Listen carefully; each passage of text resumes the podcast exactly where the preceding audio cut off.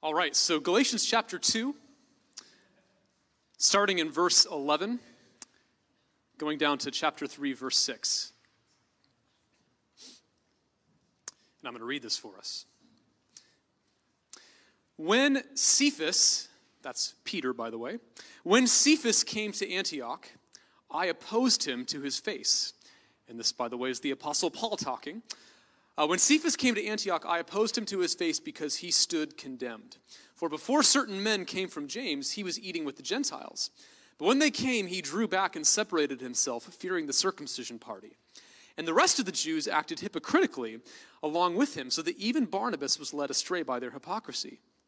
But when I saw that their conduct was not in step with the truth of the gospel, I said to Cephas before them all, if you, though a Jew, live like a Gentile and not like a Jew, how can you force the Gentiles to live like Jews?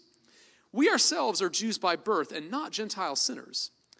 Yet we know that a person is not justified by works of the law, but through faith in Jesus Christ. So we also have believed in Christ Jesus, in order to be justified by faith in Christ, and not by works of the law, because by works of the law no one will be justified. But if in our endeavor to be justified in Christ, we too were found to be sinners, is Christ then a servant of sin? Certainly not. For if I rebuild what I tore down, I prove myself to be a transgressor. For through the law I died to the law so that I might live to God. I have been crucified with Christ. It is no longer I who live, but Christ who lives in me. In the life I now live in the flesh, I live by faith in the Son of God who loved me and gave himself for me. I do not nullify the grace of God. For if righteousness were through the law, then Christ died for no purpose. Oh, foolish Galatians, who has bewitched you? It was before your eyes that Jesus Christ was publicly portrayed as crucified. Let me ask you only this Did you receive the Spirit by works of the law or by hearing with faith? Are you so foolish? Having begun by the Spirit, are you now being perfected by the flesh? Did you suffer so many things in vain, if indeed it was in vain? Does he who supplies the Spirit to you and works miracles among you do so by works of the law or by hearing with faith? Just as Abraham believed God, and it was counted to him as righteousness. All right, so there's our passage. It's okay if you're confused right now, by the way because it's a bit of a confusing chapter. and we jumped in right at the middle. But basically, what we've been doing so we've been in the middle of a, an overview of the whole Bible, and we're now finally at the, the tail end of this overview. We're looking at the New Testament letters. And to get into the New Testament letters, what we've been doing over the past couple of weeks is looking at a couple of themes in those letters. And we've been looking at those themes kind of through the lens of what does what does Jesus mean? You know, the Gospels tell you what Jesus did, what Jesus said, but what does Jesus mean? What's the significance of his death on the cross, of his resurrection? And so, to get at that, we've been looking at Jesus' significance, particularly through one critical aspect of who he is, and that is uh, the aspect of identity. How does what Jesus did change your identity? How does it give you a whole new kind of identity? And so, uh, two weeks ago, we looked at the, the truth that because of what Jesus has done, we've been declared righteous. And if you wanted to get all theological tonight, you could use the word justification. Uh, justification is a, is a fancy theological word that means that Jesus, God, has, has shared his righteousness with us. So the, the example that's uh, handy to remember is that it's kind of like, um, well, if you're a student, it's like a report card. If you're working a job, it's like a resume. You know, if you're applying for a job, you have to send them your resume and it has your, your whole performance record. Now, the problem is, all of us have sinned and fallen short of the glory of God. So if you were to look at your record, your resume, it wouldn't be the kind of resume that would get you a job. And it certainly wouldn't be the kind of resume that would put you in right standing with God. But the gospel says that God has swapped his resume for our resume. So on the cross, Jesus took all of our sin, all of our punishment that we deserved. He experienced the full weight of God's righteous wrath against sin in our place. And instead, we got Jesus' righteousness. And so when God looks at us, he doesn't just see our performance record, he sees Jesus' performance record. And so that means that we can, in God's sight, be forgiven. We can be clean. We can be holy because God has justified us. That was two weeks ago. Last week, we kind of went one further than that and looked at uh, you know, another theological term adoption. The fact that it's not just that salvation is a status, it's a relationship. And that because of what Jesus has done, we can have a new relationship with God. We can know Him as Father. Uh, so, for example, remember uh, this is after Jesus is resurrected, uh, when he has a conversation with Mary. Uh, and Mary um, at first, he thinks she thinks Jesus is the gardener, but then realizes it's Jesus, and, and she's so excited she just gives Jesus a, you know a gigantic hug, basically, and, and Jesus has to has to say, you know, actually wait before before you you you um, get too comfortable. Like I have a mission for you. I need you to go tell the other disciples that I've risen from the dead. And here's what he here's what he tells her to say to them. Uh, John uh, 20 verse 17. Uh, he says, uh, "Go to my brothers and say to them." I'm ascending to my Father and your Father, to my God and your God. So, because of what Jesus has done, we now have the ability to have a whole new relationship with God. We can know Him as Father, and we can have an identity as children of God. It's amazing. It's amazing. But here's what we're looking at this week. Uh, this week, I want to address a pretty important question uh, that might have come up as you've been thinking about what we've been looking at over the last couple of weeks. And the question is what about sin? What about sin? You know, if, if forgiveness, if receiving God's righteousness, if being adopted as God's children, if all of that stuff is just so great, then why do I still sin? You know, you might be you might be asking yourself, why am I still stuck in whatever I'm stuck in? You know, why am I still addicted? Why is my life so broken? And if Jesus is totally irrelevant to the actual things that we're struggling with, then the gospel hardly can seem like good news. so, so what does it look like to actually explore like Jesus' significance for the things that we're struggling with, like right here, right now? And in fact, uh, once again, I, I want to just I want to do something a little unconventional, and I just want you to I want, I want to pause here, and I want you to just you yourself just ask what what what is one struggle that you are currently experiencing? It could be, you know, like an actual sin that you just are trying to fight and can't quite be rid of. It could be um, like a pattern of behavior. It could be a form of addiction. I just want you to, you don't even have to write it down. You don't have to share it with anybody, but I want you just to, in your mind, just call to mind at least one thing that you right now are struggling with. Maybe it's fear. Maybe it's pride. Maybe it's lust. Maybe it's anger. Maybe it's lack of trust in God, uh, trusting His good plan for your life. Maybe it's lack of desire for God. Maybe it's unforgiveness. Or it could just be good old fashioned self centeredness. That's probably one that I can relate to. So the question is what about all of those areas? Can Jesus actually meet us in those areas? Can he really change us in those areas? Uh, what does the gospel actually have to say about our sin and our struggles? And the answer, of course, is that the gospel has everything to say about our sin and our struggles. Um, that there's no part of our lives that the gospel doesn't touch because the gospel changes everything. And uh, just, just to get a little theological again. We're not afraid of theology at Thrive. We're not afraid of going deep into the Bible. I want to put up a little diagram on the screen um, with these, these three theological words that um, I just find kind of helpful for breaking down what we're talking about. Um, Luke, this is the, I think it's the first slide with words on it, if you can see it there. Yeah, okay, so these three words justification, sanctification, glorification.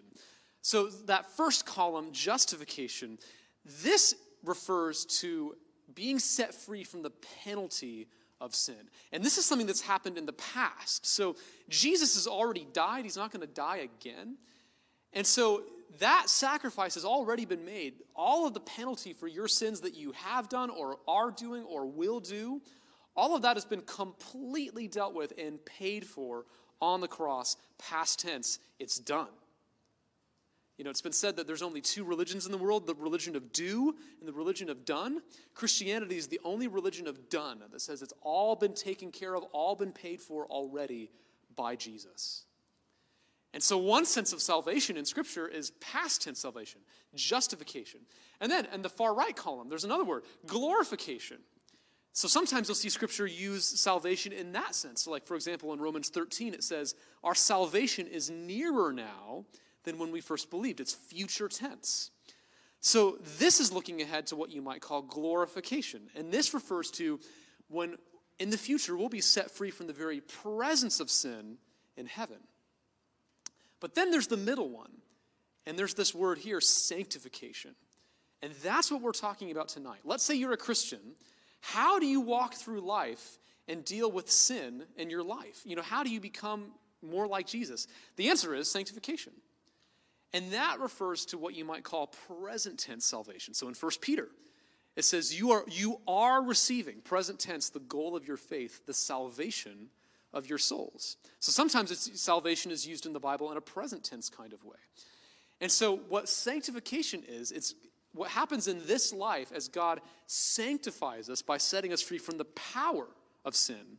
So we no longer have to let sin rule over our lives. And that is one of the things that this passage is about. So you've got past tense, being set free from the penalty of sin, present tense, set free from the power of sin, future tense, set free from the very presence of sin. And we're focusing on the middle one. Uh, so, really quick, uh, we're, going to get into this passage. I just want to give you a quick bit of context so we know what it's talking about. Uh, so, so, Galatians, this is one of the earliest letters that Paul wrote. It's written to a group of churches in a region called Galatia. This is like modern day Turkey. Uh, and, and here's a group of people that have actually become Christians. They've, they've come to believe the gospel and accept it. But the problem is, sometime later, uh, there's a bunch of false teachers who come to the area and, and they begin to teach the Galatians that if you want to really be a good Christian, then you have to follow the Old Testament law. You have to circumcise yourself, you have to obey these rules, eat these certain kinds of foods. And you might think, oh, you know, okay, well, what is, you know, what's the big deal? Like, so what if they want to kind of change their diet and eat kosher, right? Uh, but Paul comes out swinging. the book of Galatians is the strongest, most impassioned letter that Paul ever wrote. And he unreservedly condemns what the Galatians are doing. He actually says that what they're doing is, it's, it's not just like a watering down of the gospel, it's a complete rejection of the gospel.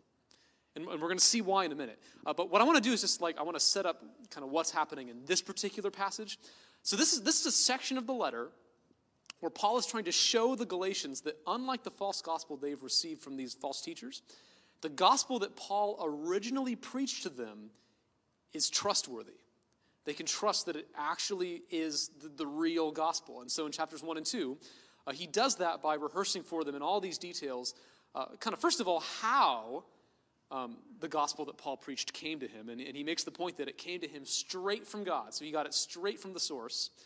And then, kind of, the second thing he does in the first two chapters is he shows how the gospel that he preached wasn't changed, it wasn't modified, it wasn't corrupted, whether by him or by another person. So, so therefore, you know, if those things are both true, what he's saying is you can trust that, like, I know what I'm talking about. The gospel really is the gospel. Now, uh, that takes us to chapter 2. One of the things that's really, this is a crazy chapter, by the way, because uh, one of the ways that Paul proves that his gospel hasn't been corrupted, he includes this little story and it's about an interaction that Paul had with the apostle Peter.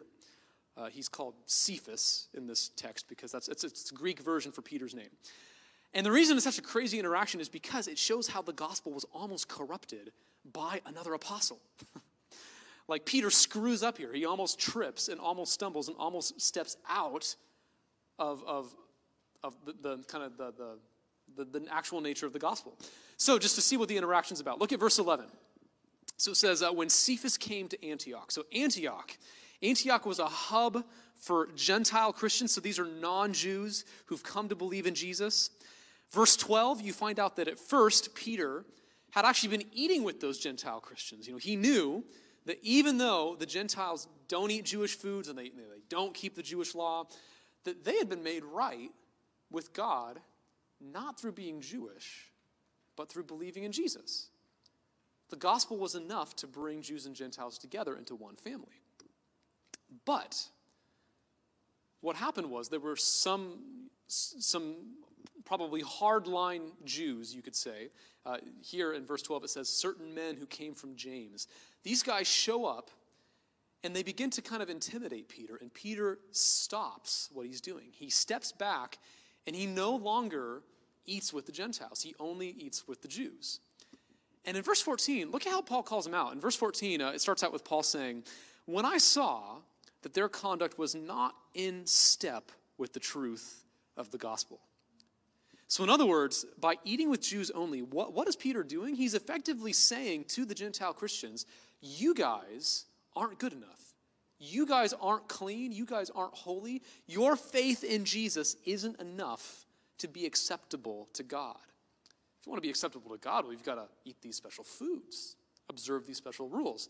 And Paul says, no, that's not, sorry, I was trying to imitate him. That's not in line with the gospel. The only thing that saves you is Jesus. Not obeying the law, not getting circumcised, not anything else. Jesus plus nothing equals everything. Jesus plus nothing equals everything. Jesus plus anything equals nothing. There's no middle ground. It's either all Jesus or not at all. So that's the context of this passage. I hope, I hope that kind of sets it up for you. And now let's reconsider our question. Remember the question? How does Jesus, how does the gospel actually change our lives? How does it free us from the power of sin?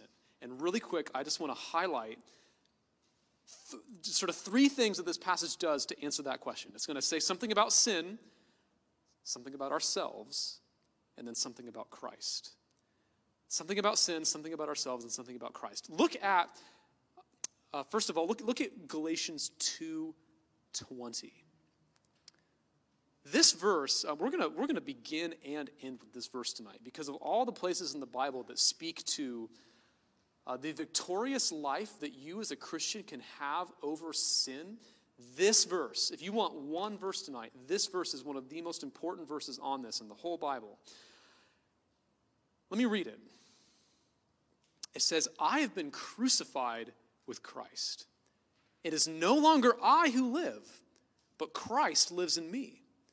In the life I now live in the flesh, I live by faith in the Son of God who loved me and gave himself for me.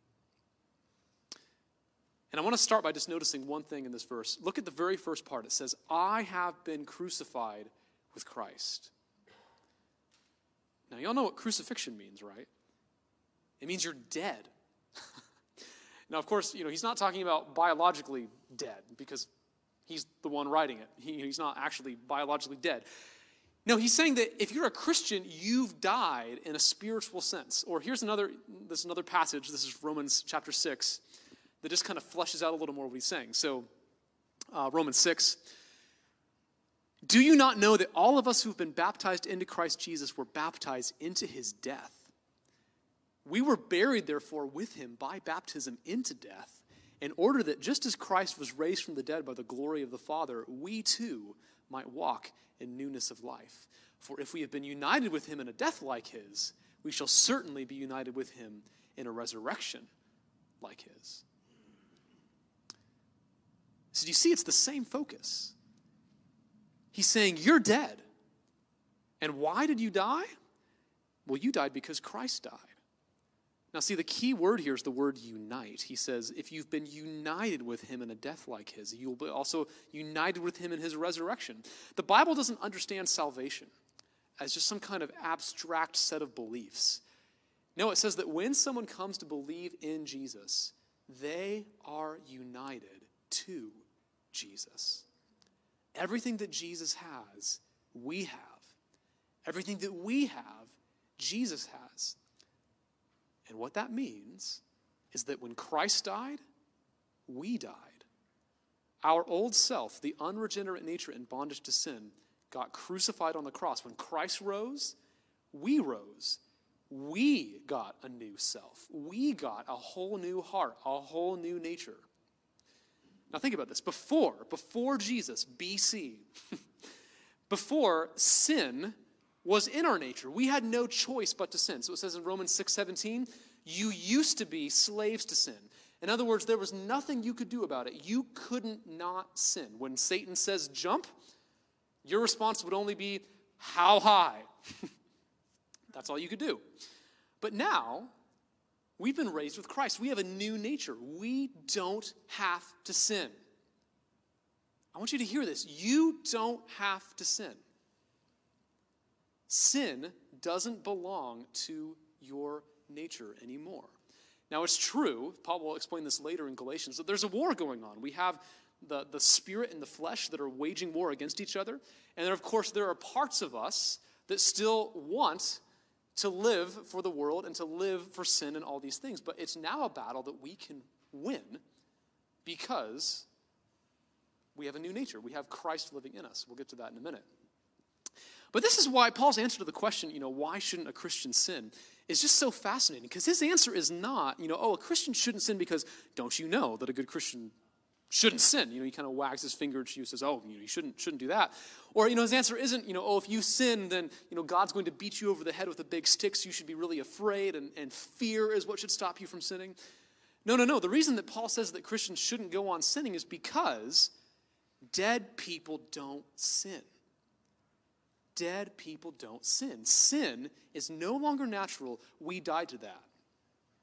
So, for example, um, imagine I don't know if any of you guys like have any farm experience here. Anyone have any farm experience?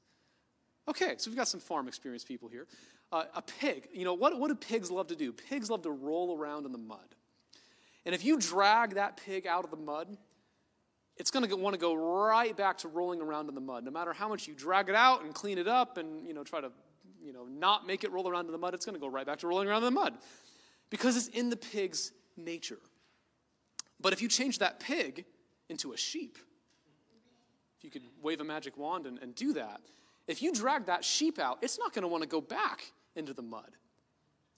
Because, like, if it did, that would be pretty unsheeply. It would be unsheep-like. Sheep don't roll around in the mud. It's not a part of their nature. And in the same way, like, you have been changed. You have been changed. If you know Jesus, you have a new nature living in you. You've died with Christ, you've been raised with Him. And so there's going to be something in you now that says, I don't want to go back to those old habits. I don't want to go back to those old things. And maybe you still struggle with sin, but now there's you know, now you're a sheep. You don't want to go back to the mud puddle anymore. So what that means, of course, it doesn't mean that Christians are sinless. 1 John 1 8 says, If we claim to be without sin, we deceive ourselves and the truth is not in us.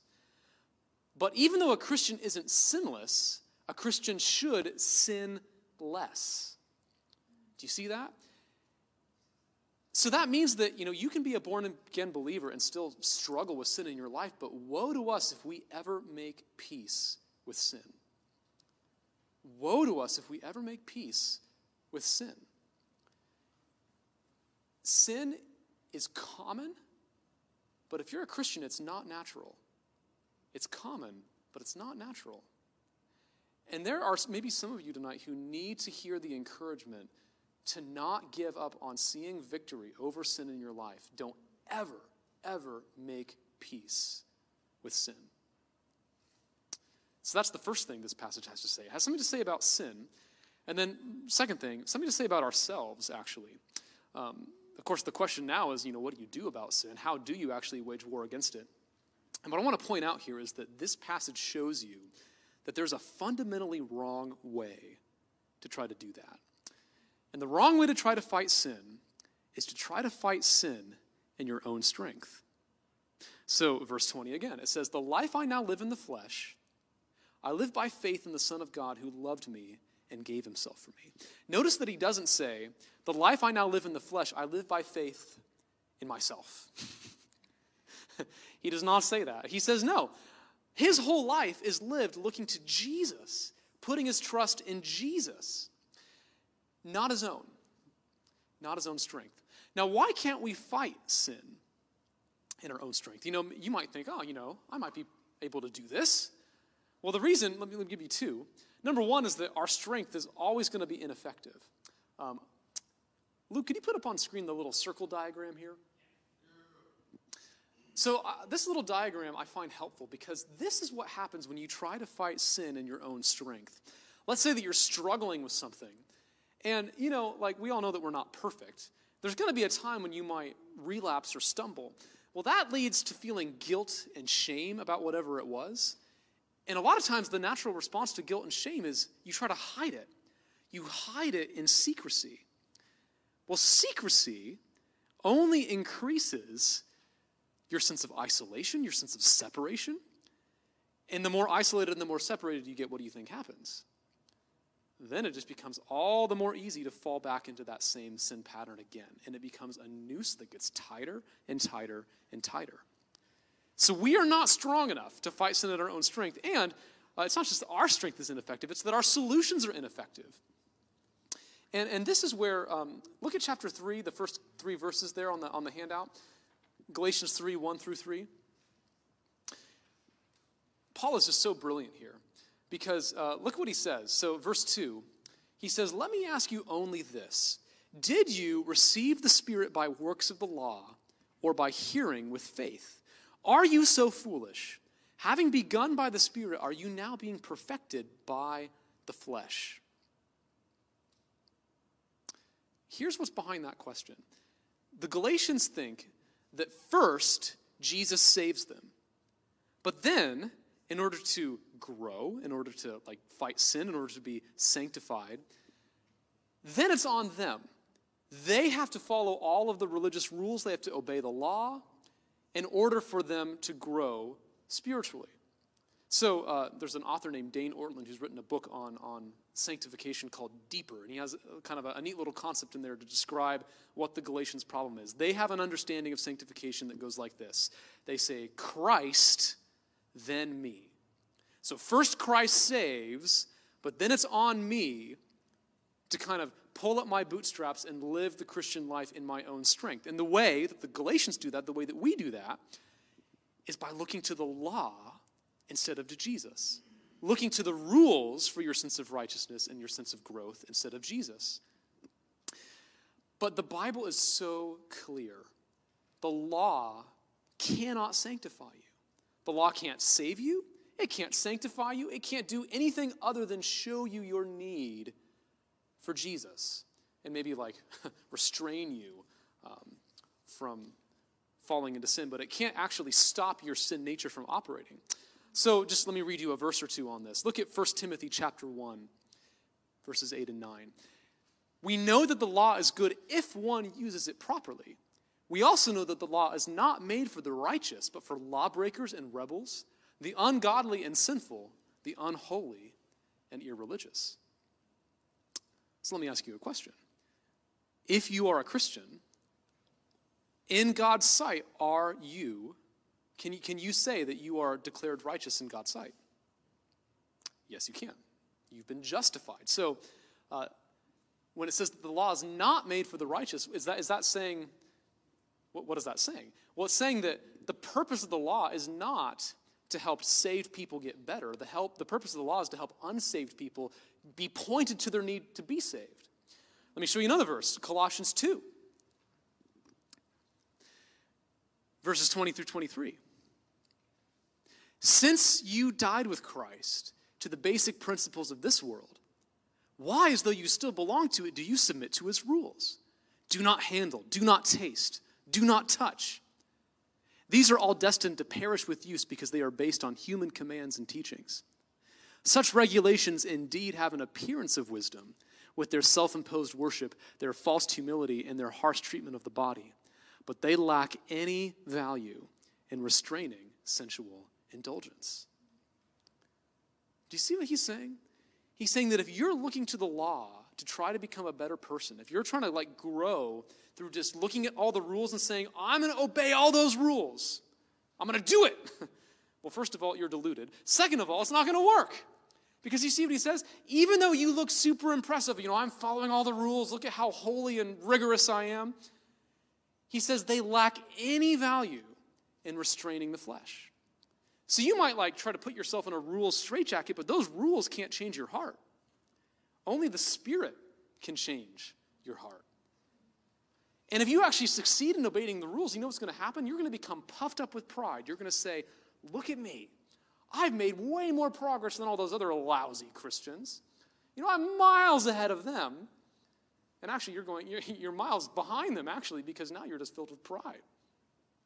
Anytime we try to grow in our own strength, we're suffering from legalistic myopia. Me, me, me, my, my, my, I, I, I. and that is the very essence of sin. Now, it's really easy to try to justify this. Let me, I'm going to read you a, a quote here uh, from an author that describes this pretty well. So he says, um, a guy named Tim Chester, no one thinks of himself as a legalist. Such persons just think of themselves as someone who takes holiness seriously. After all, it has the appearance of wisdom. But if you want to see a legalist, take a look in the mirror. Deep in the heart of all of us is the proud desire to prove ourselves. Sin is wanting to live our lives our own way without God. The terrible irony is that even uh, that we even want to overcome sin our own way without God. The struggle against legalism was not done and stored away 2,000 years ago in Galatia or 500 years ago at the Reformation. The battle with legalism takes place every day in our hearts. Ouch. So, what, what does this mean? The problem is not with the rules, the problem is with ourselves. The problem is with ourselves. We can't sanctify ourselves in our own strength. We can't grow on our, in our own strength. So, finally, uh, you know, something about sin, something about ourselves that we can't do it. And then, last of all, um, there's one thing more in this passage I want to point out, and it's something about Christ. And this is the place we've got to end. Look, look one last time at Galatians 2:20. I have been crucified with Christ. It is no longer I who live, but Christ who lives in me. The life I now live in the flesh, I live by faith in the Son of God who loved me and gave himself for me. So, do you see how we grow? It's not Christ then me, it's actually Christ in me. We talk about how great it is that Jesus is God with us. You know what's even better? It's God in us. And that's exactly what the gospel gives. It says that God, by his Spirit, lives in us. If you believe in Jesus, if you've accepted Jesus, that is true of you. And that means that you don't you can't fight sin just by trying harder or you know doing more. If you fight sin like that, you're just gonna you're gonna go and the, the noose is gonna tighten itself around your neck. The only way to grow is to simply let Jesus live his life through you. Christ in you, the hope of glory.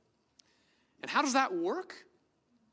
Well, it means instead of focusing on, you know, I've just got to try so much harder today to love God, can I suggest to you maybe the better thing to do is to simply focus on God's love for you.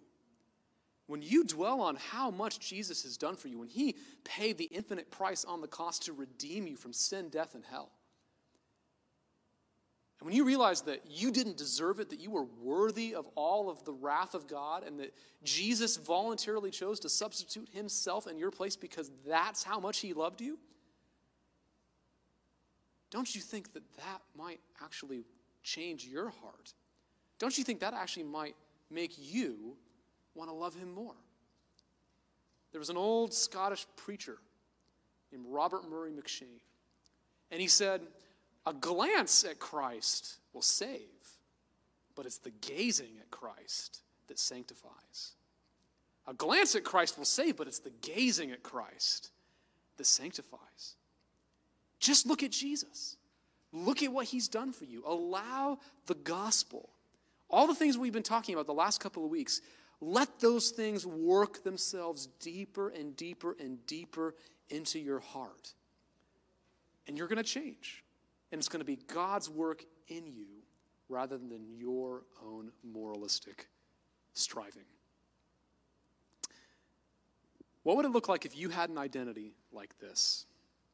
What would it look like if you knew that you are crucified with Christ? You are dead to sin. It's no longer you who live, it's Christ who lives in you. And the life you now live in the flesh, you live by the faith of the Son of God who loved you and gave himself for you. Let me pray. Lord, just thank you that you have provided a way for us to change. And it's not through our strength, but it's through your power in us. That we can deal with sin, that we can look like Jesus, and that we can have hope for living our lives following after you. In Jesus' name, amen.